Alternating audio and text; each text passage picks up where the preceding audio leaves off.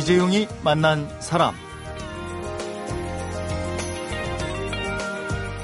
도박은 손목을 자르면 발가락만 가지고 할 정도로 불치의 병이다. 그러니 나을 수 없다. 아마 이 말에 많은 분들이 동의를 하실 텐데요. 지난 10년 동안 도박 중독을 연구하고 또 치유와 회복을 위해서 애써온 임상 심리 전문가 말로는 도박은 절대로 불치병이 아니라고 합니다.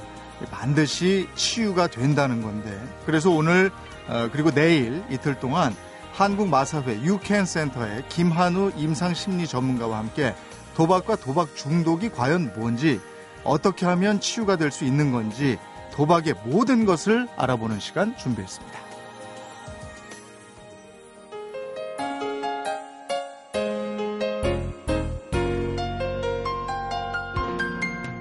반갑습니다. 어서 오십시오. 네, 반갑습니다. 네, 오늘은 한국마사회 유캔센터의 김한우 임상심리 전문가와 함께합니다. 호칭을 어떻게 할까요? 아, 보통 임상심리 전문가들끼리는 보통 선생님이라는 표현을 쓰고요. 예. 네, 그 내담자나 어, 심리평가 받으러 오신 분들도 그렇게 불러주셨습니다. 아, 그럼 김 선생님 이렇게 하면 아, 예, 감사합니다. 예. 임상심리 전문가. 지금 같이 계신 분이 몇 분이나 되죠? 어, 작년까지는 일곱 분이 계셨는데 현재는 이제 세 분, 저까지 세 명이 남아 있습니다. 어, 네 분이 딴 데로 나가신 네, 다른 곳으로 있습니까? 이직을 어, 하셨고요. 그 원래 센터가 사실은 일곱 명 정도가 운영되어야 될 정도의 규모였는데 이 사행산업통합감독위원회에서 운영하는 그 센터가 있거든요. 네. 그 센터하고 업무를 좀 분장하면서 치료나 상담 관련된 업무를 국가에 좀 저희가 이관시키고 아, 저희는 예방과 교육만 진행하면서 분리가 규- 됐군요. 네, 규모가 좀 축소됐습니다. 어, 그래서 세 저는 명만 좀 남아. 일이 너무 힘들어서 네 분이 나갔네. 네. 네, 그런 건 아니고요. 유캔 센터예요.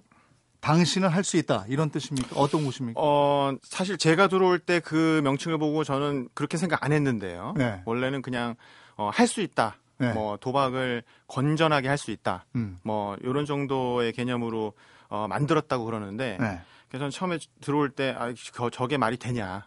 그러지 아, 긍정이에요? 그러면 도박을 건전하게 할 수 있다 이거예요? 것이다. 도박을 건전하게 할 수 있건 도박 중독을 하지 않건 간에 네, 네. 어쨌거나 문제를 해결한다고 하는 차원에서 캔. 어, 한국 마사회에 있는 거라 도박을 할 수 있다 이렇게 하는 건가요?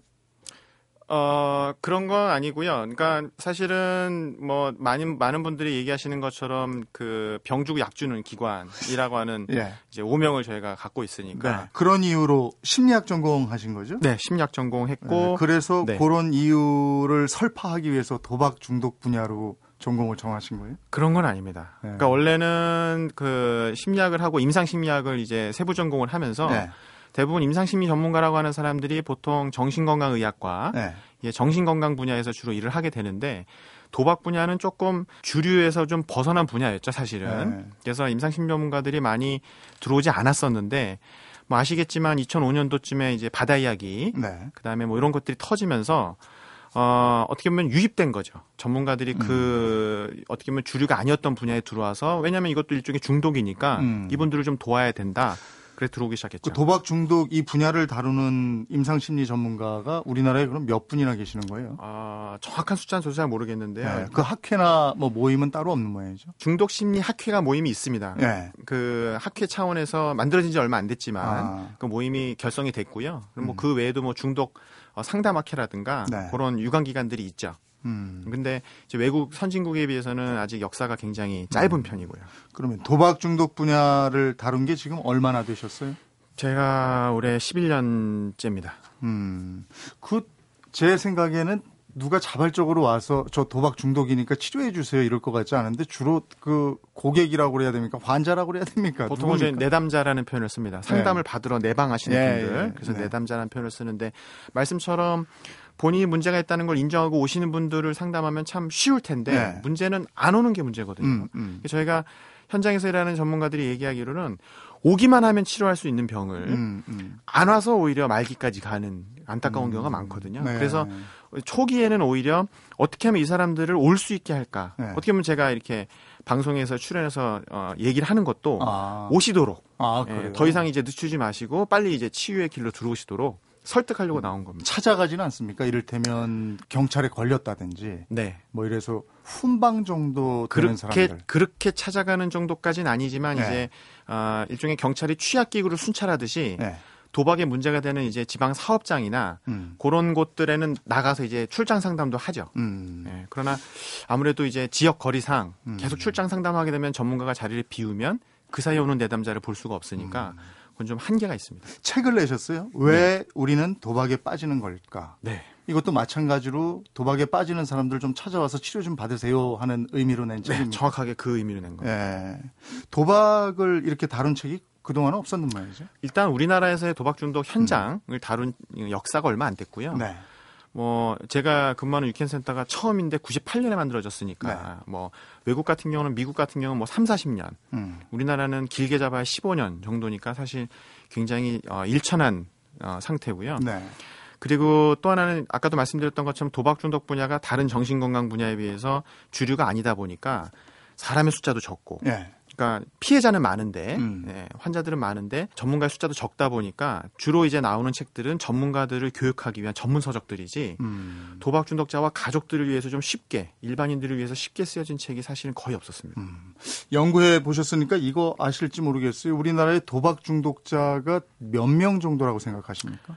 굉장히 차이가 많이 나는데요. 뭐 최대 340만 그렇게 많이요? 네. 에, 예, 뭐 유병률을 9%로 잡으면 그렇고요. 네, 네. 거기에 이제 그건 도박 중독자니까 그걸 4인 가족을 피해 피해를 당할 수 있는 4인 가족 기준하면 천만 명이 넘죠. 10%라는 건 성인 남성의 네, 성인 남성이 하나인 겁니다. 성인 남녀입니까? 성인 남녀죠. 네, 성인 남녀의 19세 이상. 어, 9% 정도. 네. 그래서 300만 명이 넘는다. 네. 국가에서 어, 추정한 그 도박 중독 위험 인구는 그렇고요. 아. 그다음에 이제 다른 기타 기관들에서 추정한 것은 뭐 최소 2% 1.5%에서 3%까지 예. 네, 다양합니다. 어쨌거나 1%라고 해도 그래도 많죠. 몇십만 명이니까 거기에 이제 가족들까지 포함하면 100만 명이 넘는 사람들이 이제 제 생각보다도 훨씬 많은데. 네. 근데 우리는 그 도박 중독이면 거의 불치병으로 알고 있었어요. 근데 네. 책에 보니까 도박은 불치병이 아니다. 고칠 수 있다. 네. 이렇게 얘기를 했어요. 네. 두 가지 이유 때문에 특별히 그걸 강조해서 말씀드렸는데 네. 하나는 가족들은 어, 불치병이기 때문에 치료받아 소용없다라고 포기하는 게 너무 안타까웠고요. 네.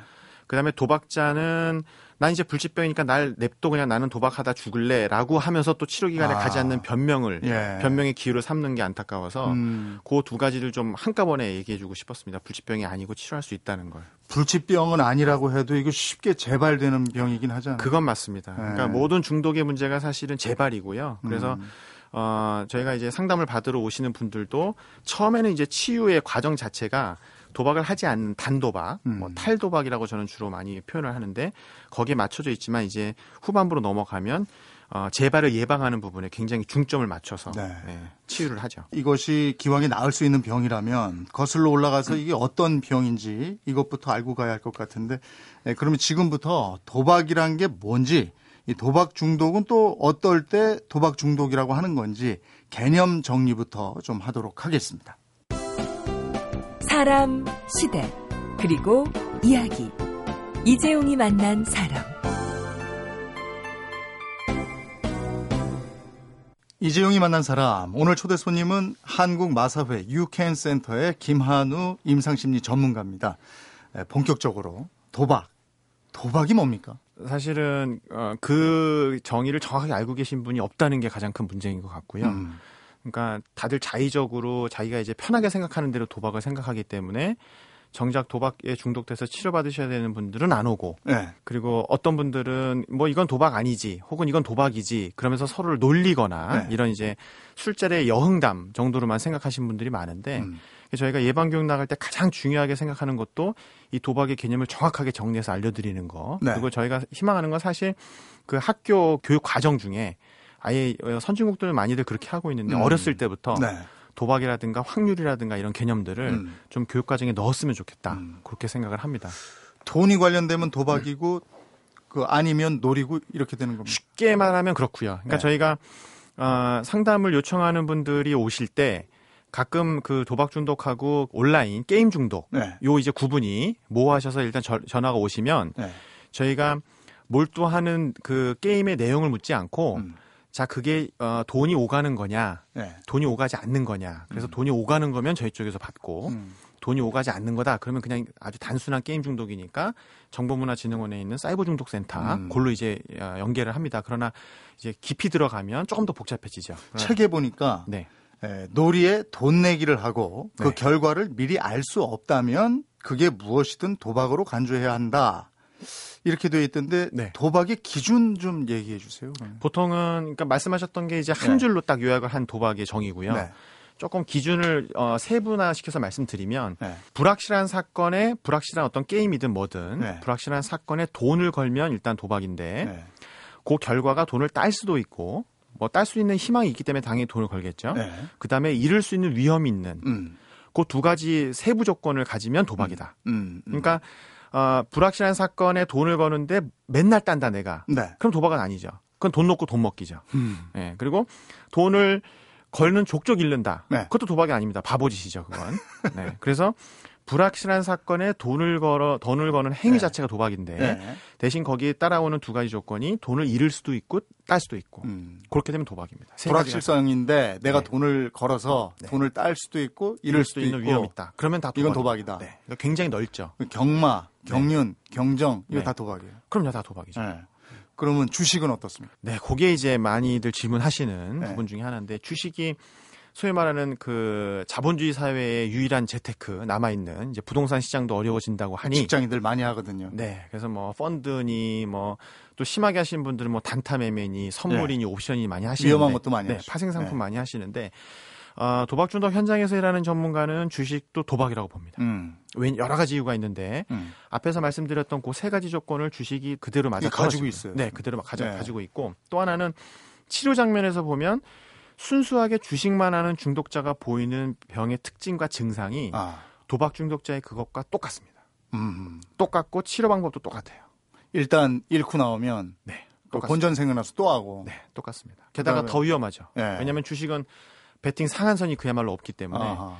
그래서 주식 중독되신 분과 도박 중독되신 분이 치료를 받으러 오시면 그 저희가 비제 내역을 왜냐 네. 재정 관리도 해야 되기 때문에 네. 확인을 하면 주식만 중독되신 분들의 비제 액수가 훨씬 큽니다. 아. 그러니까 이게 뭐 물론 비제 액수가 크다고 더 도박 중독이 심각한 것도 그 다음에 치료가 더 오래 걸리는 것도 아니지만 아무래도 비제 액수가 크면 클수록 네. 치유되는데 시간이 오래 걸리죠. 음. 파산 신청을 하든 음. 뭐 개인 회생을 하시든 시간이 많이 걸리는 건 맞거든요. 그러니까 주식 네. 중독자 뭐 주식에 너무 과하게 투자하는 사람 이런 사람들도 일단 도박 중독의 한 부류로 봐야 되겠네요. 그렇죠. 그래서 저희는 이제 본인이 어, 그냥 나는 좀 심하게 하는 정도인지 아니면 주식 중독의 수준인지를 모르면 네.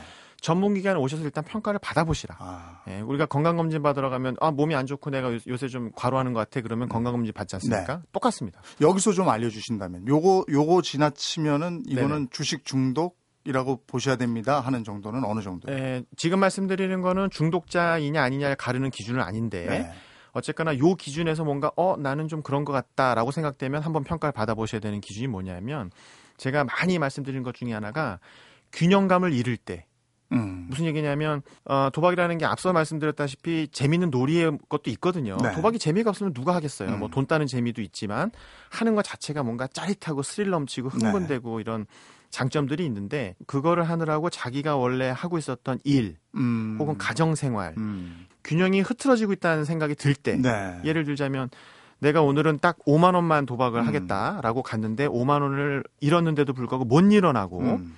현금 서비스를 받거나 뭔가 어, 소위 말하는 카드깡을 하거나 음. 이렇게 자금을 융통해서 쓰고 그것마저 다 잃고 나올 때 음. 그럼 뭔가 균형점을 잃은 거죠. 그래서 내일까지 내야 되는 회사 보고서가 밀리거나 음. 아니면은 뭐 자식의 생일인데 생일 잔치에 못 가거나 아. 이런 문제가 생기는데 뭐 한두 번 정도는 그럴 수 있는데 네. 그런 일이 수차례 반복된다면 아 이거 뭔가 균형을 음. 잃고 있구나. 그렇게 생각하고 한번 평가 받아보셔야 됩니다. 아, 주종이 바뀌고 본업하고 취미가 헷갈리고 네. 막 이런 단계면 그렇습니다.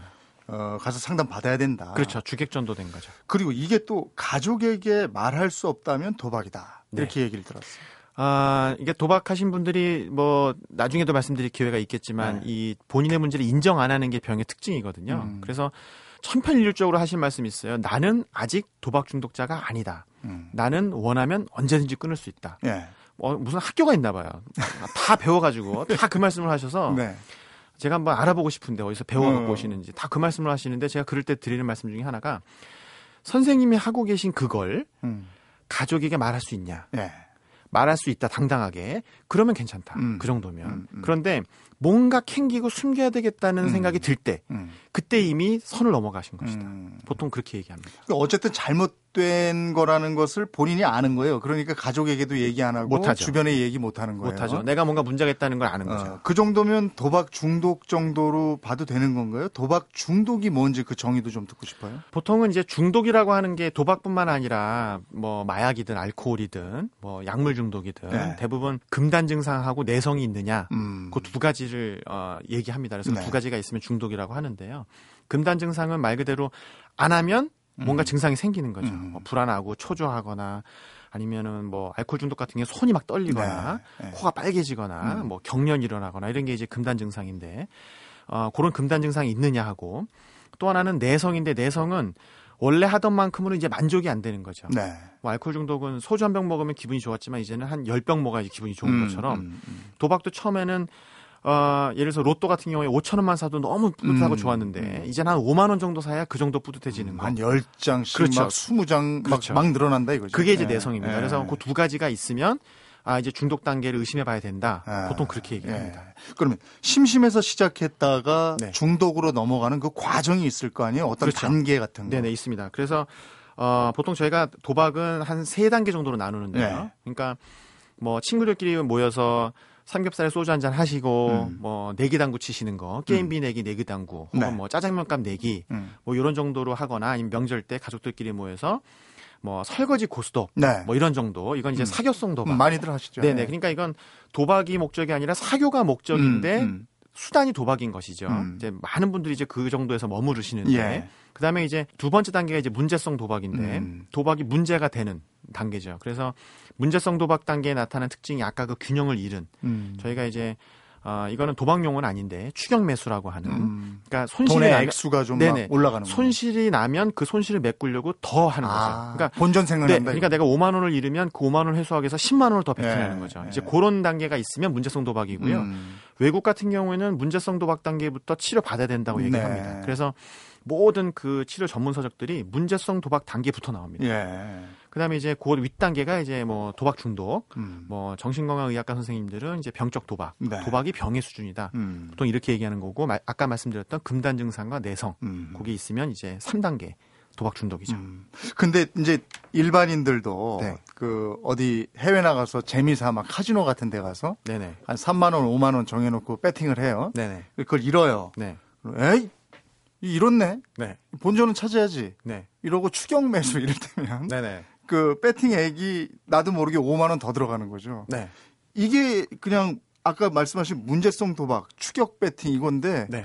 일반적인 사람들도 이렇게 한단 말이죠. 하죠. 네. 네. 그러니까 제가 말씀드리는 그 문제성 도박 단계는 어, 단기성 한 번 두번 하는 거는 괜찮고요. 아, 그 이제 본인이 압니다. 사실은 네. 내가 이거 한 번두번 하는 정도로 재미있게 유흥으로 여흥으로 음. 즐긴 건지 음, 돈딸 생각으로 들어간 건지 음, 사실은 저희가 그 도박 중독의 기준 중에 하나 저희가 현장에서 구분한 기준 중에 하나에도 네. 예방 차원에서 물어봅니다. 여기 왜 오셨냐? 음. 아 이거 재밌으니까 왔지. 그러면 좀 괜찮은데 예. 돈 딸러 왔지. 그럼 조심해야 된다. 예, 왜냐면은 도박이라는 것 자체가 구조적으로 못 따게 돼 있어요. 예. 못 따게 만들어 놨는데 확률상 우연에 의해서 따시는 분이 있죠. 네. 그래서 즐거우라고 한 건데 그걸 뭔가 돈을 딸 수 있다는 착각을 해서 계속 뭔가 베팅을 하게 되면 음. 본인이 이제 왜냐하면 돈, 도박을 하신 분들이 계속 잃지만은 않아요. 왜냐하면 계속 잃는데도 불구하고 도박을 딸 하시- 때가 있죠. 있죠. 예. 왜냐하면 계속 돈을 잃으면 바보죠. 그거는 예. 거기 있으면 예. 중간에 한 번씩 대박 경험까지는 아니더라도 따는 경험이 있단 말이죠. 그러면 어 이거 뭔가 돈을 딸 수 있는 거 아닌가? 내가 돈을 더 많이 베팅하면은 내 월급도 여기서 얻을 수 있는 거 아닌가? 이런 착각을 하시는 네. 분들이 있는데 예. 그러면 이제 돈을 딸 수 있다고 생각을 하는 건데 그러면 음. 도박 중독에 빠질 위험성이 커지죠. 그 도박 중독이 되는 이유가 뭐 여러 가지 있겠습니다만은 네. 그 만나보시니까 어때요? 어떤 이유로 중독돼요? 아, 크게 뭐저 보통 세 가지 정도로 나눕니다. 네. 세 가지 정도 나누는데 사람의 유형으로 나누면요. 하나는 짜릿한 걸 좋아하는 자극주구형 음, 음. 인 분들이 있습니다. 예. 실제로 기질적으로 네. 화끈한 거 좋아하시고 음. 뭐 물론 뒤끝 없다고 하시는데 화끈한 거 좋아하고 끝까지 달리고 어. 이런 분들의 유형이 계시고요. 예. 이분들은 또 좀 위험을 좋아하시니까 음. 굉장히 위험한 도박을 많이 하시죠. 네. 그다음에 또 하나는 어, 위험 회피형 도박자. 요거는 뭐 우울이나 불안이나 이런 이제 심리적인 문제가 있을 때 그걸 잊으려고 아. 네, 여성 도박자들이 많이 많이 있죠 그런 경우. 그 자극적인 것으로 그걸 잊는다 이거군요. 는 분 아니죠. 그러니까 자극적인 걸 찾아 하시는 분이 있고 네. 자극적이진 않은데 네. 그걸 하는 동안엔 안 우울하니까 아, 몰입하니까. 얘가 약간 뭐랄까 것 잊을. 수 있다 이거. 네, 그래서 그렇게 하시는 분들이 있고 네. 그 다음에 이제 뭐 돈 따서 하시는 분들이 있는데 음. 어, 도박에 빠지는 이유가 여러 가지가 있지만 일단 도박은 큰 노동력이 안 들어가지 않습니까? 음, 음. 뭐 예를 들어서 슬롯머신 앞에 앉아 있으면은 이 발을 당기는 정도의 수고만 네.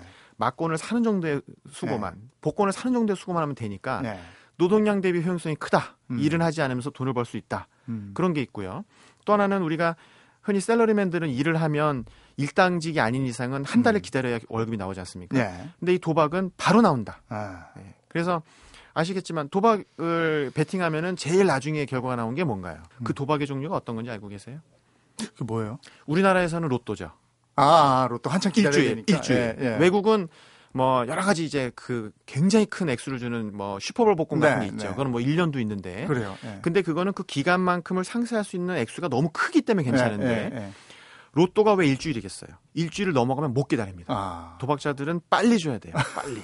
그러니까 즉석 복권 유행하는 게 긁으면 바로 나오고 어. 경마도 1분에서 1분 30초, 아. 2분만 지나면 결과 바로 나오고 그래서 그렇게 하는 그렇죠. 슬롯 머신도 당기면 몇초 안에 나오잖아요. 즉시성이 즉시성 나오니까 네. 기다리는 거 싫어하는 분들 때문에 아. 그런 것도 있고요. 예. 또 하나는 도박으로 돈을 따면 네. 물론 이제 우리가 로또를 당첨돼서 1등 당첨되신 분들은 소문 못, 안- 못 내겠죠. 네. 혼자서 몰래 가서 찾으시겠지만 도박장에서 돈을 따시게 되면 여러 가지 뭐랄까요 축하 세리머니가 있죠. 아. 카지노에서는 뭐뭐 영화에서 많이 보셨지만 빵빠레 돌리고 빵빵 주변에 다 네, 막 모여서 막 박수 쳐주고 막 예. 난리. 그게 이제 내가 대단한 사람이 된 것 같은 어. 심리적인 고향감, 이런 환상을 이제 불러일으켜. 준단 말이죠. 예. 그러다 게다가 경마장이나 이런 이제 도박장에서 해도 네. 실제로 주변 사람들이 막 박수 쳐주거나 대단하다 막 축해 세우는 고맛에 도박을 하신 분들도 음, 있죠. 음, 이제 그래서 특히 좀 자존감이 낮으신 분들은 일종의 대리 충족, 음. 도박으로 돈을 따면 내가 뭔가 능력 이 있고 대단한 사람이 될 것 같은 만족감을 주기 때문에 도박에 빠지신 분들도 있습니다. 음. 근데 이제 이걸 요- 다 아울러서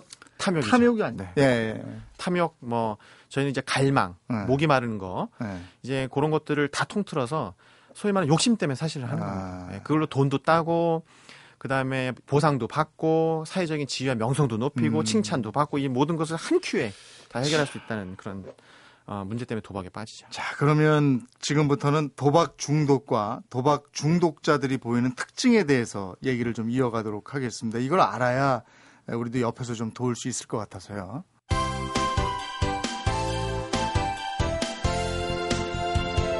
여러분은 지금 이재용 아나운서가 진행하는 이재용이 만난 사람을 듣고 계십니다. 네, 이재용이 만난 사람. 오늘은 도박으로 고통받는 사람들과 가족들을 위해서 110가지 이야기를 건네는 도박 중독 분야 임상심리 전문가 김한우 심리학자를 만나보고 있습니다. 나는 도박 중독자가 아니다. 그 정도로 심하지 않다. 이렇게 주장하는 도박 중독자가 있으면 어떤 기준으로 판단을 하세요? 앞에도 몇 가지 말씀을 해주셨습니다. 네, 뭐 이제 상담 장면에 들어오시게 되면 그거를 진단하는 기준들이 있는데 네. 어, 꼭 상담 장면이 아니라 뭐 예방교육 현장에 나가거나 현장에서 이제 만나는 분들에게는 저희가 보통 두 가지를 얘기합니다. 하나는 이제 앞에서 제가 말씀드렸던 균형이 깨지는 네. 그러니까 일이나 이런 거 가족들 더 중요한 삶의 것도 있지 않습니까? 네. 그런데도 불구하고 도박이 그 사람의 삶에 더 중요하게 대두될 때 음, 음. 그게 이제 도박 중독자라는 걸 의심해 보셔야 되는 네. 기준이고요. 또 하나는 활동의 전환이 잘안 어. 되는 거죠. 우리가 논란의 여지는 있지만 이제 게임 중독 그 분야에서 게임 뇌라는 이론이 있습니다. 음. 그러니까 게임을 많이 하게 되면 뇌가 게임 뇌에만 활성되도록 어. 변환이 돼서 예. 공부하는 뇌, 소위 말하는 노는 뇌 이런 뇌로 전환이 잘 안 된다는 뭐 네. 그런 그런 얘기거든요. 음. 그 도박도 약간 비슷한데 뭐 도박 뇌가 있는 것까지는 제가 그쪽 분야 전문가가 아니기 때문에 잘 음. 모르겠지만 그건 분명합니다. 도박에 빠지면 빠질수록 그러니까 도박을 오래 하시거나 도박에 중독되면 중독될수록 다른 분야로 넘어오는데 시간이 많이 걸립니다. 네. 아, 워밍업 없이 바로 넘어올 수 있어야 되는데 음. 도박에서부터 다시 회복돼 갖고 일을 하거나 뭘로 일을 넘어오는 게 굉장히 오래 걸리고 음. 또 도박에 대한 어떤 여운 그런 것 때문에 일이나 가정사를 하는데 방해를 많이 받죠. 그래서 음. 그 삶의 균형이 깨지는 거하고 그다음에 활동 전환이 잘 안 되는 거. 음. 그두 가지가 나한테 어 나 둘 다 그런데라고 생각하시는 분들은 음. 빨리 전문 기관을 가셔서 본인의 중독 상태를 한번 점검해 보시는 게 좋습니다. 도박 중독자가 되면 네. 어떤 행동들을 보여요? 어, 크게 두 가지는 꼭 나타난다고 얘기를 하는데요. 가족분들께는 그 이제 도박 중독의 문제도 앞, 앞에서 말씀드린 것처럼 뭐 우울해서 하시는 분도 있고 뭐 짜릿해서 하시는 분도 있고 돈을 네. 따려고 하시는 분들도 있고 많이 있기 때문에 음. 양상이 다양하긴 한데 모든 도박 중독자가 보이는 증상이 두 가지가 꼭 있습니다. 뭐예요? 그래서 가족들한테 그걸 꼭 보시라고 하는데 하나는 상습적인 거짓말. 아, 그러니까 어, 거짓말 장애가 된다. 음. 원래부터 거짓말을 잘하셨던 분이든 음. 아니면 아주 정, 정직하셨던 분이든 도박 중독이 되고 나면 거짓말이 늘 수밖에 없고요. 네. 심하면 심할수록 새빨간 거짓말장애가 음. 됩니다. 이제 그게 첫 번째 기준이고 네. 또 하나는 무책임. 어. 이분들 특징이 어 이제 도박을 하게 되면 당연히 채무가 생기겠죠. 도박 예. 빚이 생긴단 말이죠. 예. 근데 그거를 본인이 처음에는 갚으려고 해요. 음. 그런데 이제 이게 늘어나서 어느 정도 액수가 넘어가면 못 갚잖아요. 예. 그러면 이제 무책임한 행동을 보이는 거죠. 그냥 가출을 해버리거나 아. 아니면은 카드나 이런 이제 고지서 독촉장들이 날라오는데 그냥 나몰라라 하는 거죠. 가족들이 회피해 버리는 그렇죠. 가족들이 그냥 알아서 갚아라. 음. 그렇게 하는 경우가 있- 있죠. 그래서 이 두 가지가 이 상습적인 거짓말과 무책임은 굉장히 중요한 어, 변인인데요. 아. 왜냐하면 이게 치유가 됐는지를 알아보는 기준이기도 합니다. 아. 그러니까 보통 도박 중독이 다 나았다면 우리가 어떻게 할 수 있죠, 그걸? 사람들은 이렇게 요두 가지가 네, 왜냐면 사람- 없어진 걸로 그렇죠. 왜냐하면 네. 사람들은 도박을 안 하면 나은 건가요? 얼마나 오래 안 해야 나을 건가요? 아, 다시 1년? 재발할 수 있다. 그럼요. 얼마든지 재발할 수 있는데 이 두 가지 특징이 없어지면 음. 어느 정도 안심할 수 있다. 그렇군요. 왜냐하면 도박 중독의 증상이 남아 있으면 이 두 가지가 안 없어집니다. 아. 그러니까 어, 자기의 삶에 책임을 지게 하고 네. 그 다음에 솔직하고 정직하게 사는 것, 음. 진솔하게 거짓말하지 않는 것, 요 두 가지 모습이 돌아오면 그럼 이제 도박 중독에서 벗어나기 시작했다. 보통 저희가 그렇게 얘기합니다. 그 도박 중독자들이 하는 말의 변화가 또 단계별로 있다면서요? 이 거짓말과 무책임 이게 포함되어 있는 것 같아서요. 말의 변화에. 네, 어, 뭐 여러 가지 표현을 씁니다. 합리화, 네. 뭐 변명, 뭐 부인 이런 말들을 다 쓰는데 네. 아주 정확하게 지적해 주신 것처럼 그 무책임과 거짓말이 복합적으로 작용하는 네, 말들입니다. 음. 그래서 어 사실은 그걸 구분하는 거는 임상심리 전문가들이 접근을 쉽게 하려고 구분하는 것이지 네. 어, 심각도로 보시면 되죠. 음. 그러니까 어느 정도 책임을 지느냐. 심하면 심할수록 도박 중독이 심하면 심할수록 더 심하게 거짓말을 하고 더 무책임한 행동을 한다. 이렇게 보시면 되겠습니다. 음. 지난 10년 동안 도박 중독으로 인해서 고통받는 사람들 쭉 봐오셨잖아요. 네네. 그런데 책에 보니까 도무지 익숙해지지 않는다. 네. 이렇게 쓰셨어요. 네네. 예, 총괄적으로 도박 중독이 무서운 병인 이유 그게 뭐라고 생각하십니까? 아, 요것은 도박 충동이라고 하는 걸 좀 이해하셔야 될 것 같은데요. 네. 저희가 이 도박 중독이라고 하는 걸 가족들이 볼 때 도박 중독과 도박 중독에 걸리신 분을 그냥 동일시해요. 네. 그러니까 도박 중독에 걸린 사람을 때려잡아야 되는 시기죠. 음, 음. 그러나 현장에서는 어떻게 구분하냐면 도박에 중독되신 분과 도박 충동으로 구분합니다. 네. 그러니까 도박에 중독되신 분을 우리가 도저히 납득할 수 없는 행동하게 만드는 이유는 음. 이분들이 도박 충동이 있기 때문이거든요. 네. 그런데 그게 보통 사람들이 갖고 있는 수준이 아니고 아주 강력한 수준이죠. 음. 그러니까 약간 상상력을 발휘해 본다면 도박 충동을 약간 외계 괴물 같이 본다면 음. 그게 우리 몸속에 살고 있는 겁니다. 네. 그러니까 우리는 보통 이런 걸 조그만 그 서랍 안에다 잘 가두고 사는데 이 도박 중독자는 그게 안 가둬지는 거죠. 네. 막 그 변이 돼서 엄청나게 커진 괴물이 몸 안에 막 머릿속을 돌아다니고 있는 거랑 똑같습니다. 음. 그러니까 가족들이 미워야 될 건 도박 중독자가 아니라 음. 도박 충동이라고 하는 괴물이죠. 아. 근데 왜 제가 도박 중독을 무서운 병이라고 생각하냐면 도박에 중독되면 이 도박 충동에 의해서 조종당하게 되는 거예요. 예. 본인이 성실하기도 하고 열정적이기도 하고 솔직하기도 하고 가정적이기도 했던 가장들을 도박 충동에 의해서 조종당해서 자기도 하고 싶지 않은 행동들을 계속 하게 되는 거예요. 네. 그러니까 일종의 인형처럼 살게 되는 거. 그래서 음, 무서운 음. 병이 아닌가 그렇게 음. 생각합니다. 이게 지금 얘기 들어보니까 본인뿐이 아니고 그 주변에 있는 사람들 특히 가족들까지도 병들게 하기 때문에 더 무서운 병이 아닌가 싶은데요. 네. 예, 본인을 포함해서 가족들이 정말 합심해서 낫게 하려고 노력해야 하는 병이 바로 이 도박 중독이 아닌가 싶습니다. 그래서 내일 하루 좀 더 나와 주셨으면 좋겠어요. 네, 그 러겠습니다. 내일은 어떻게 하면 도박과 도박 중독에서 빠져나올 수 있는지 이 얘기를 좀 들어보도록 하겠습니다. 확실히 빠져나올 수 있는 방법이 있는 거죠? 확실히 있습니다. 네. 그러면 내일 하루 더 좀 만나서 얘기 좀 들려주십시오. 오늘 고맙습니다. 고맙습니다. 이재용이 만난 사람 오늘은 왜 우리는 도박에 빠지는 걸까를 펴낸 한국마사회 유캔센터의 김한우 임상심리 전문가를 만나봤습니다. 도박 중독자들은 일확천금을 노리는 불성실한 사람이고 게으르다. 이건 오해고 편견이다. 이렇게 얘기합니다. 성실하고 매사에 열심히 했던 사람들이 목표 대상을 도박으로 바꾼 것일 뿐이다. 그래서 치료가 가능하고 불치병이 아니다. 이렇게 얘기를 했습니다. 내일 하루 더 이어서 우리가 다 같이 어떤 노력을 해야 하는지 예, 여기까지 들어보도록 하겠습니다. 이재용이 만난 사람 오늘은 김종국의 중독 들으면서 인사드리겠습니다. 고맙습니다.